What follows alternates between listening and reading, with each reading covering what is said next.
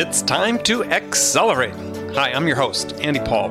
Join me as I host conversations with the leading experts in sales, marketing, sales automation, sales process, leadership, management, training, coaching, any resource that I believe to help you accelerate the growth of your sales, your business, and most importantly, you. Hello, and welcome to Accelerate. I'm excited to talk with my guest today. Joining me is Tony Alessandra, an internationally recognized author of 27 books translated into a number of different languages. He's a speaker in the Speaker Hall of Fame and founder of the Platinum Rule Group, which provides products that helps salespeople build and maintain positive relationships with their customers. Now, anyone who's listened to the show knows that one of my passions is sales education and not necessarily sales training, but sales reps committing to continuously learn whatever they can about sales, their products, and most importantly, themselves in order to be the best they can be. And it's usually easiest to get sales reps to learn about selling and sales skills and their products, but how much time do they spend learning about their most important sales asset, which is themselves, and how they work? And I would say they probably don't spend enough time on that. And my guest today, Dr. Tony Alessandra, is going to talk about assessments and self assessments and learning tools that sales reps can use in the difficult task of building relationships with prospects that are the necessary precursor to winning business. So, Tony, welcome to the show. Thank you very much. I appreciate it. So, take a minute to introduce yourself. You know, how'd you get into this field? Well, uh, if we really want to go back to the beginning, sure. I, I went to Catholic grammar school, and one of the ways that they raise money is they have all the little kids, you know, from first grade on up, go out typically every uh, you know month or quarter uh, selling something, whether it was uh, candy bars or raffles or whatever. Wrapping paper. We, yeah, yeah, whatever it was, we were out there selling. And I always did well. So people used to tell me, even as a little kid, they would reinforce, you know, you're, you've got the gift of gab, you got the power of persuasion. And, uh, you know, I'm sure that stuck with me. Then uh, as I went away to college, my parents only had enough money to pay for my freshman year. Uh, and between my freshman and sophomore year, I got a job selling pots and pans, cookware, uh, door to door. Oh, I love it. On the, the Jersey Shore.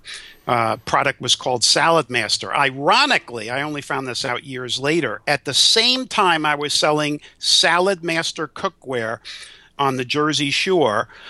Uh, one of the top salespeople from Saladmaster was selling cookware in Texas. Are you ready for the name? Uh, Mary Kay? Zig Ziglar. Oh, Zig Ziglar. yes, yes. So uh, anyway, I, I, I really, really did well. I mean, my first summer, uh, here I was, a 19 year old between freshman and sophomore year, and nine weeks in 1966, earned almost $5,000. So wow was able to pay tuition. You know, back then tuition was really cheap. I think it was, uh, I don't know, maybe twenty five hundred bucks uh, either a, a, semester or a year. You know, plus books and stuff like that. So, well, so what were you doing? I mean, how were you? Why were you so good at it? I, uh, you know, they they they trained us what to do. Uh, I really did have a, a, a good outgoing personality, and uh, you know just followed uh, followed the plan and did well and did better than even other people in in you know that same office the jersey shore office who were taught the same things. But you know some so what was your first question? Can you remember what your open was uh, I can't. No, this, okay. was, this is a long time. hey, wait a second. This will be this summer will be 50 years ago that I actually started selling the cookware. Now, back then, Andy, listen to this. Back then, I was selling a 10 piece set of cookware for $300. Whoa, that's expensive. Yeah, very expensive. But, you know, it was incredibly good cookware. Now, of course, I didn't realize that. You know, we just preached, you know, the, the, uh, the gospel that they told us to preach. They told us it had a lifetime guarantee. It had Bakelite plastic handles, surgical stainless steel, copper interior. You know the whole thing. Mm-hmm. But but uh, when I stopped selling, uh, I actually got a set at cost for my mother. And you know 40 plus years later my mother still was using the cookware. So it it did have in essence a lifetime guarantee. And you know my mother a classic new york italian mother used that cookware every day you know right. not you know some people who might just use it sparingly. But anyway a lot of gravy uh, and meatballs. a lot of gravy and meatballs. That's right. So uh, anyway that that also reinforced that I was good in sales. I, I sold a couple of other products. Uh, and then when I graduated college, I got an MBA at the University of Connecticut, graduated uh, undergrad from Notre Dame. Uh, then I went, uh, let's see, I was 23 years old, had a brand new MBA, and got a job teaching at Susquehanna University in Pennsylvania. And mm-hmm. what did I teach? But professional sales. And did that two years there, one year in uh, at Cal State Fullerton. And the interesting thing about Cal State Fullerton is the head of the marketing department there was the author of the best-selling sales college text in the United States but he had me teaching sales, not him. Uh, after that, one year, right now I'm 26, I decide I want to get my PhD. I go to Georgia State University in Atlanta. They give me a full time teaching position while I was getting my doctorate. And what was I teaching but professional salesmanship? And my doctoral chairman was a guy named Dr. David Schwartz. Now, I don't know if that name means anything to you, but he had a multi million best selling book called The Magic of Thinking Big. And it was hmm. a book that I had read as a, as a teenager and had a big impact on me, you know, positive uh, thinking type book. And uh, uh, while I was there teaching sales, getting my PhD in marketing, uh, calls would come into the university. And, and uh, if it was a marketing uh, problem, you know, a business that would call. If it was a marketing problem, come to the marketing department. If it was a sales depart- uh, issue, they they sent it to me. So that got me into the whole sales consulting and sales training, which eventually led to sales speaking. Uh, and uh, once I got my PhD, came out to San Diego in the summer of '76. Uh, had a full time position at the University of San Diego, again teaching a, a, few different marketing classes, but of course professional salesmanship, marketing strategy at the graduate level. Uh, but was also on the side. I was doing sales training and speaking and and writing my first book, which was called Non Manipulative Selling. And when that book came out in January of 79, that is when I left teaching and became a full time uh, professional speaker. And the rest is sort of history. The rest is history. Well, it is, it is history. Yeah, a great history. So I want to kick off our conversation. So as we talked about in the open, or I talked about in the open, is is you know talk about this issue of sort of professional development than sales. And and I'd like start with this you know quote from Socrates about the unexamined life is not worth living. And I think you'd probably buy into that. But it seems to be the default for so many salespeople. You know, they're always looking for external reasons why they aren't successful, aren't making money, aren't achieving, aren't happy. And it seems like you've really built your whole business around making them assess themselves first. Absolutely. Uh, back in 2000, I decided to spin off my entire staff into a separate business called Speakers Office. And they manage now like 14 or 15 different speakers, top speakers, many in the Hall of Fame. Uh, and so what I what I did at the time is I took what was a fixed overhead, all these employees, the office, etc., and made it a variable cost. So when they booked me or sold my product, I just paid percentages. Then I took the money that I was earning from speaking and I put it into a, a new business I started building, uh, which was called Assessments 24 by 7. And you know, I go all the way back to 1974 when I first got into the assessment business, uh, which was a social styles assessment, uh, social, social style sales type uh, related uh, questionnaire. And uh, back then it was all paper based up until 96 when I put it online.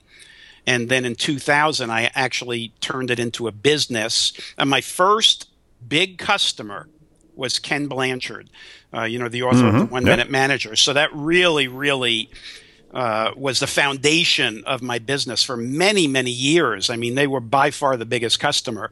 But, you know, little by little, I started getting other big customers and spreading the risk. You know, if I lost Blanchard early on, I, I don't know if I would have stayed in that business. But the whole concept, Andy, was uh, assessing uh, salespeople, assessing managers, you know, a, a, an assessment.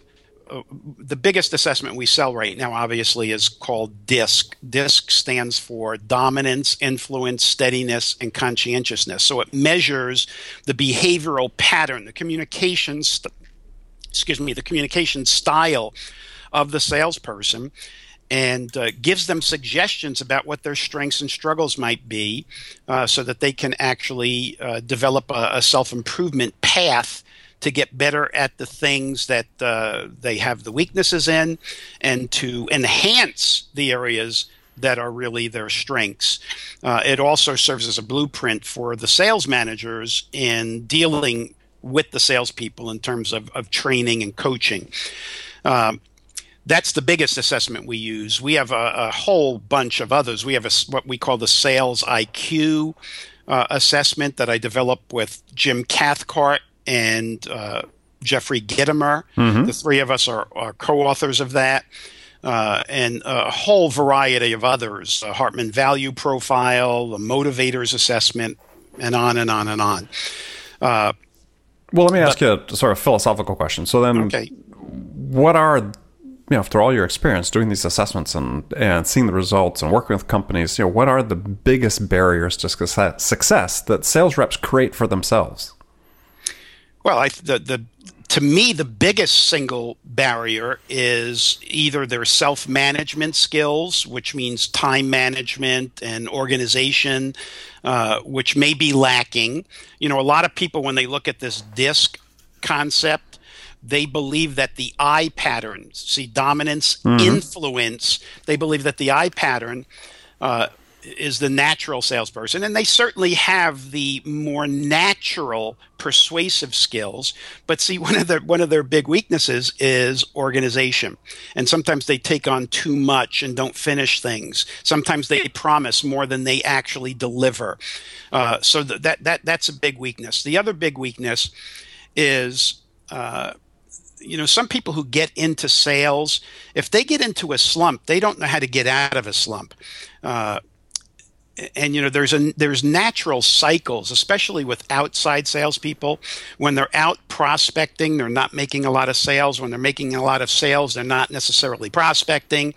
And uh, you know so they go into peaks and valleys uh, and and they've got to learn how to level those out a little bit better. Maybe getting an assistant getting somebody who does have the the uh, more uh, organizational skills that they may not uh, naturally have. Uh, so I think a lot, you know, maybe maybe self talk, maybe uh, a lack of training, uh, maybe their natural bent for not being as organized as as they should be. Well, one of the the real key things, yeah, because you talk about the power of being able to build, you know, lasting, enduring relationships with with customers is increasingly as we read more and more, it so much depends on that first impression that the, sales rep creates with a, a, potential prospect. And yeah, my own research shown you know, those are very sticky and hard to change. So I don't know. I've always sort of envied people that are really very facile with people up front, you know, strangers. And to me, I'm I'm a little more reserved. So when people have a hard time making that first connection, what are, what aren't they doing that they should be doing? Or well, I think uh, yeah, one of the things. Well, first of all, let, us get to the, the, the first basic and the first ba- basic is the way they dress all right? You want to dress as well or just one notch better than the people that you're calling on. Uh, we learned that in the speaking business. You know if i'm speaking to let's say uh, hypothetically people in the farm business i'm not going to wear a three-piece suit It, No. it just no that that doesn't work. But if I'm speaking to attorneys uh, or, or you know CEOs, I'm not going to go in there with jeans and uh, a polo shirt. So you, you know the first is that there is a first impression in the way you look you know the way you carry yourself so that's number one number two is again let's get back to this concept of disc all right? each style when you when you are trying to connect to make that first impression you've got to do some different things right up front otherwise uh, you know that old saying you never get a second chance to make a first impression Right. so so for instance with the d's the dominant the fast pace bottom line what we want to do in making a good first impression skip the small talk lead with the main points and show up on time and fully prepared. With the I's, we want to make sure that we we are a bit more upbeat, enthusiastic, uh, allow them a little bit more time uh, to tell stories. Uh, we want to develop the relationship before we get down to business. Uh, with the S's, The steady people. the steady, the more amiable relator types. Uh, we we don't want to rush into the agenda. We want to develop the relationship. We want to take an active interest in them. We want to stick to business a little until they really warm up to us. Uh, they do business with people they trust. And with the C's, the more analytical thinking patterns, we want to skip the small talk. We want to bring an agenda. And we want to re- remain a little bit more cool, calm, and professional with them. So that it's not just the way we look and the way we carry ourselves, which is very important, but also how we open up. A lot of people think that hey uh, we will will dress for success and that'll be the first impression well it, you know it is good but then eventually you got to open your mouth, right. Right. and and and that can uh, quickly sink the ship Interesting. All right, we're going to come back and talk more about that. We're going to take a short break now, and we'll be back in just a second with my guest, Tony Alessandra, as we talk about self assessment and various personality types in that DISC model that he had talked about. We'll be right back. Hi, this is Andy. Connect and Sell is used by sales reps at nearly a thousand companies, including hundreds of technology startups and several Fortune 500 companies, to overcome the challenges of getting prospects on the phone. Companies using Connect and Sell grow their revenues faster by enabling their sales reps to have more sales conversations in 90 minutes than they could otherwise achieve in an entire week. Connect and Sell can be deployed directly to your sales reps, or you can take advantage of their outbound on demand service, which delivers qualified prospect meetings scheduled directly on your sales reps' calendars. Visit connectandsell.com to learn more about how Connect and Sell can start filling your pipeline today. All right, I'm back with my guest today, Dr. Tony Alessandra, Speaker Hall of Fame, been working with hundreds and hundreds and thousands of salespeople over the year about uh, how to assess themselves to become better at building relationships. Um, I guess the question is okay, we, we do an assessment, and this is maybe a little more philosophical, but can people change? That's always the question I get asked, and you know, people sometimes say they resist training, and and sometimes this resist this feedback they get through assessments because they're saying, ah, I am the way I am, I can't change, or so on. But your opinion, can people change? All right so let me clarify something first and that is some people call uh, the behavioral models, whether it's social styles, whether it's uh, uh, True Colors, MBTI, or DISC, some of them call it personality style. It is not personality style. Personality style is much more uh, in in depth, ingrained, uh, genetic to some degree. Uh, what what DISC is and and other four style models what what they are are behavioral styles not personality styles.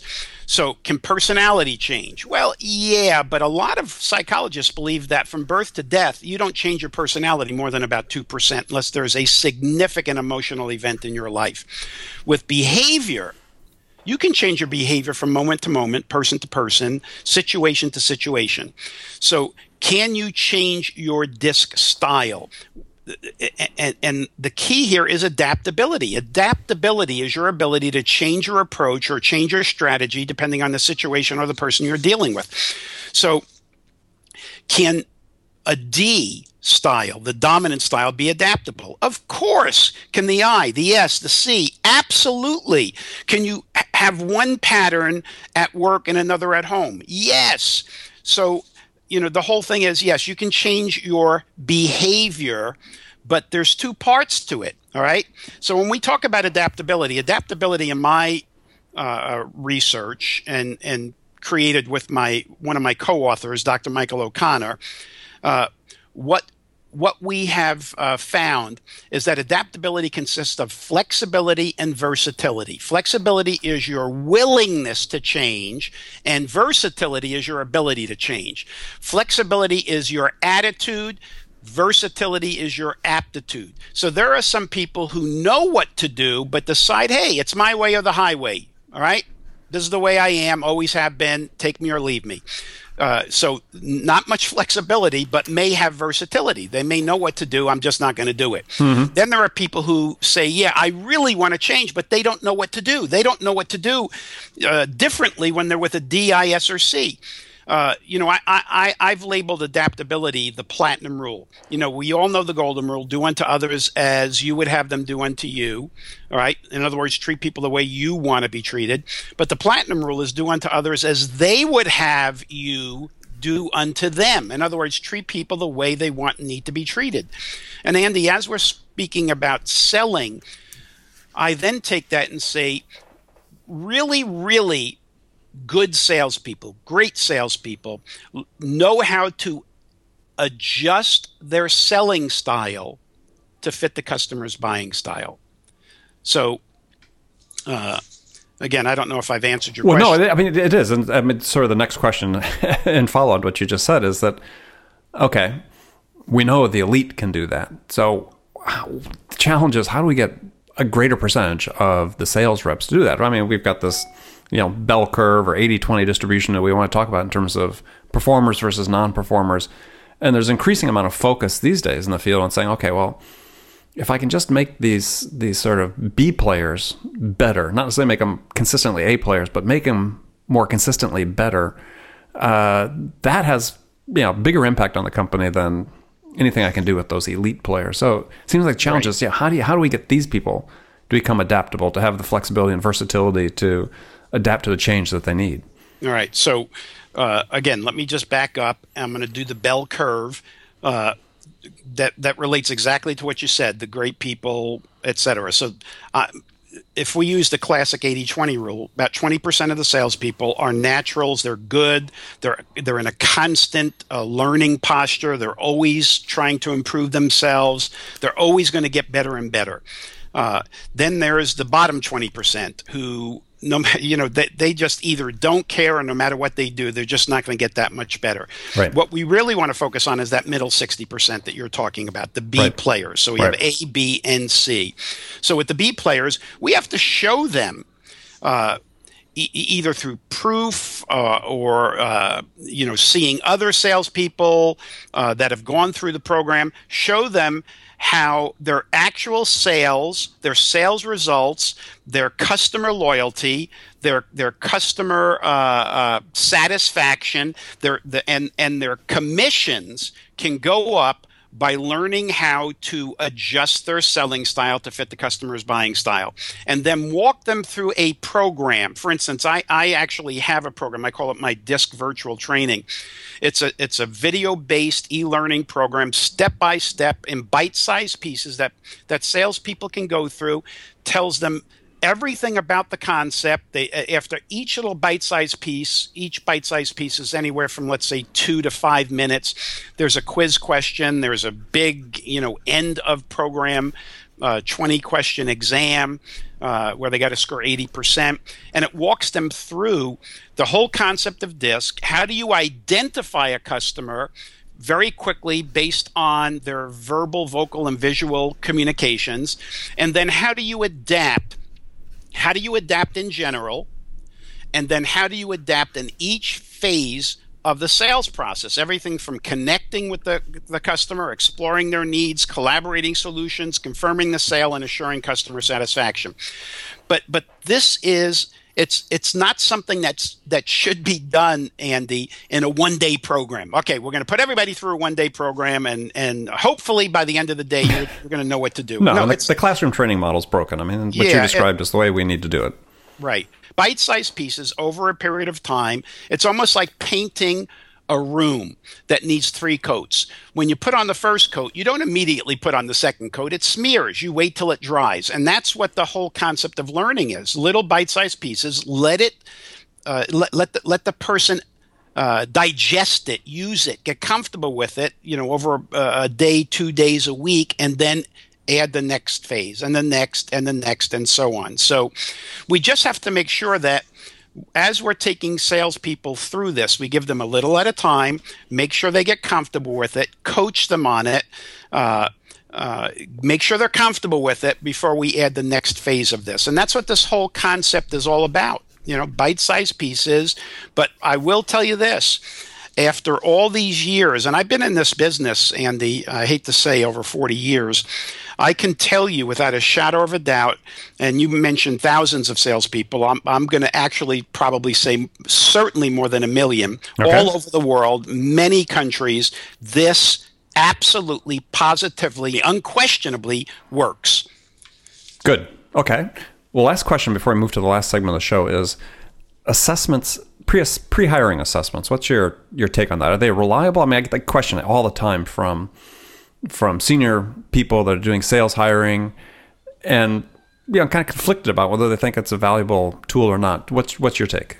my take is it is definitely a valuable tool, but not the end all and be all of hey, I'm going to hire or not hire based on the results of this this uh, pre-hire test. We have several different uh, pre-hire uh, assessments. Some are just a single assessment, others are as many as three different assessments that are all integrated into uh, uh, some sort of an answer.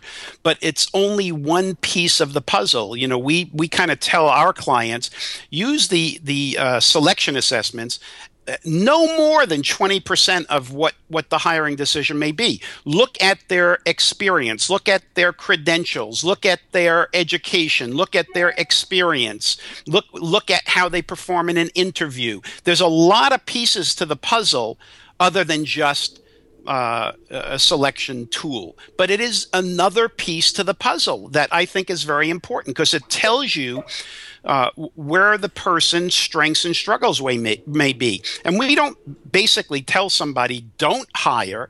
We just say, hey, um, we're going to give this person a grade, everything from an A to a D. Even people that get a D, if you want to hire this person based on all the other things that they've aced, that's great. We're going to tell you what to do in terms of training the person and making sure that you shore up the areas where they may have some uh, some weaknesses or some struggles. Uh, we, we, we have done this, by the way, in the academic environment, and we can actually to a pretty good uh, uh, probability predict which students are going to struggle in college. And we don't tell the university, don't accept this person. We simply tell the university, here is a person who early on is more likely than others to struggle. So, what we suggest is if you're going to accept this person, make sure early on you give them time management training, you give them study skills, and you have uh, a tutor uh, and support ready for them because once they can get through the first, let's say, semester or two, uh, then they will be ready to do things on their own. Uh, whereas other students can come in, you know, who may have had high scores on this uh, pre-selection tool, uh, and they don't need all of that hand-holding up front. It's the same thing in sales. Yeah, and I think it's, and that's the, the part I think that a lot of managers don't realize is when you get this, use an assessment that gives you the information you talked about is okay you may hire this person, but this is what they're going to need from a support standpoint because no one's perfect coming in, right? There's going to be pluses and minuses in all those categories. Exactly. exactly. And you can't use the assessments as a substitute for your own judgment, but as a data point along the way. But if you get that additional information that says, yeah, okay, if you do hire this person, here's what you need to do for them, I think is make sure you have an assessment that gives you that data. Absolutely. All right, well, good. We're going to move to our last segment of the show. Uh, I've got some standard questions I ask all my guests, and the first one is is a hypothetical scenario where you're the star of the show. You've just been hired in this scenario. You've just been hired as a new sales leader at a company whose sales have stalled out, and they're looking for you to turn things around. And so, what what two things could you do the first week on the job that could have the biggest impact? All right. First thing I'm going to do is I'm going to go to customers and I'm going to ask them how how we're performing. How are the salespeople performing? How about our products? How about our company? I want to see if it's the salespeople, the products, the services, or the company policies and procedures. I, uh, so I'm going to go to present customers and I'm going to try to go to people who decided not to buy to try to find out what was it. Was it our, our people? Was it our products? Was it our competitors uh, where we didn't uh, come into place mm-hmm. uh, or, or uh, do the do the trick? Then once I gather that information, I'm going to put together a program uh, to start looking at ways to to either improve one or more of our products and services, our company policies and procedures. Uh, I'm going to look at how we compare uh, advantages and disadvantages to our major competitors and look at where the salespeople are falling uh, in various areas. And and what I want to do is make sure that I create a program for the salespeople that is unique to each salesperson. I'm not going to put everybody through something on how to confirm a sale because some salespeople may be better than others. I'm going to create, and this is why we have something called our Sales IQ Plus assessment. Mm-hmm. It's a way that we can assess individual salespeople and see where their strengths and struggles are and create a unique, customized uh, uh, sales development program for each and every salesperson rather than the entire sales force together. Love it. Okay, great. All right, so here's some rapid fire questions. You can give me one word answers if you want. You can elaborate. It's up to you. So, when you, Tony, are out selling, what's your most powerful sales asset?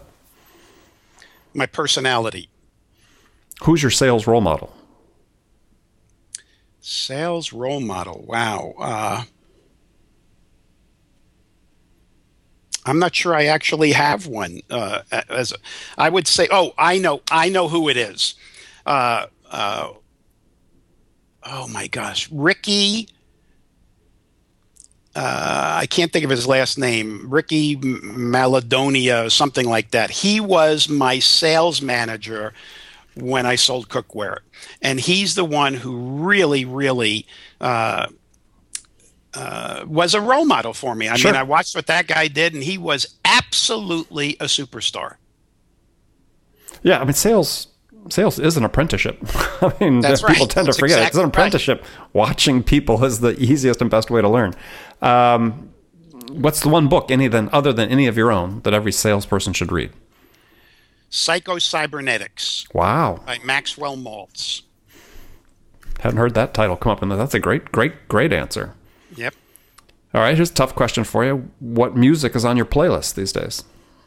I'm uh, I'm a baby boomer. Mm-hmm. So my playlist is either the uh, late 50s, early 60s oldies, or the uh, the the uh, typically the early 70s sort of uh, R&B soul jam type stuff like the Manhattans, mm-hmm. Love Smokey Robinson, right. Uh, uh, you know Luther Vandross, uh, those kinds of, of, of songs.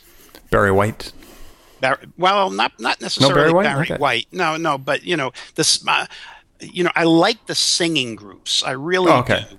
Uh, you four know, Frank Lymon and the Teenagers, the Four Tops, right. the Temptations, the Shirelles. You know, to me, the Shirelles were the greatest uh, female singing group, more more so than than even Diana Ross and the Supremes. So, uh, th- those are the kinds of things I like. Okay, great stuff. Uh, yeah, I wish we had more of that R and B these days. Though Aloe Blacc, if you get a chance to listen to him, very. I don't know if you listen to him, you should. A L O E B L A C, or maybe two C's at the end. Really, really good. He's, he's a throwback. Quite good. Good. All right. So, uh, last question for you then is the one question you get asked most frequently by salespeople.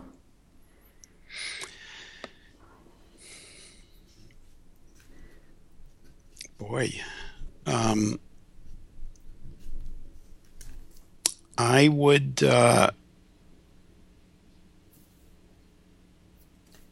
that's a tough question. I, I I'm not sure I can come up with one thing, but probably. Uh, uh, I would say that probably the biggest thing is how do I open up either a cold call sale or a referral sale, you know, with somebody mm-hmm. new, uh, or uh, I'm going to give you three. How do I effectively sell against uh, strong competition? Mm-hmm.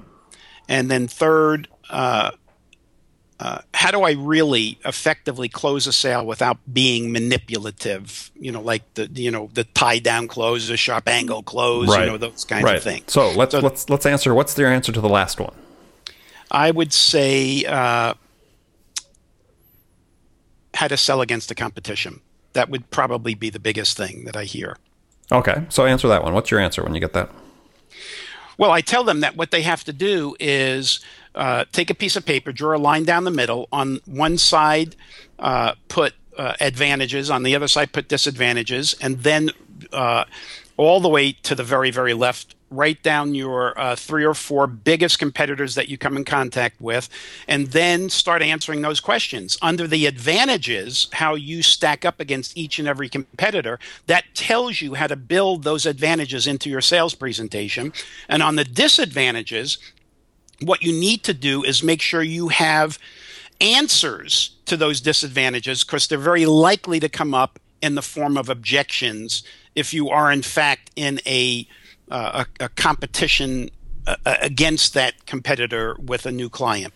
Okay, love it. Good. Well, Tony, thank you for being our guest today. Tell people how they can find out more about you.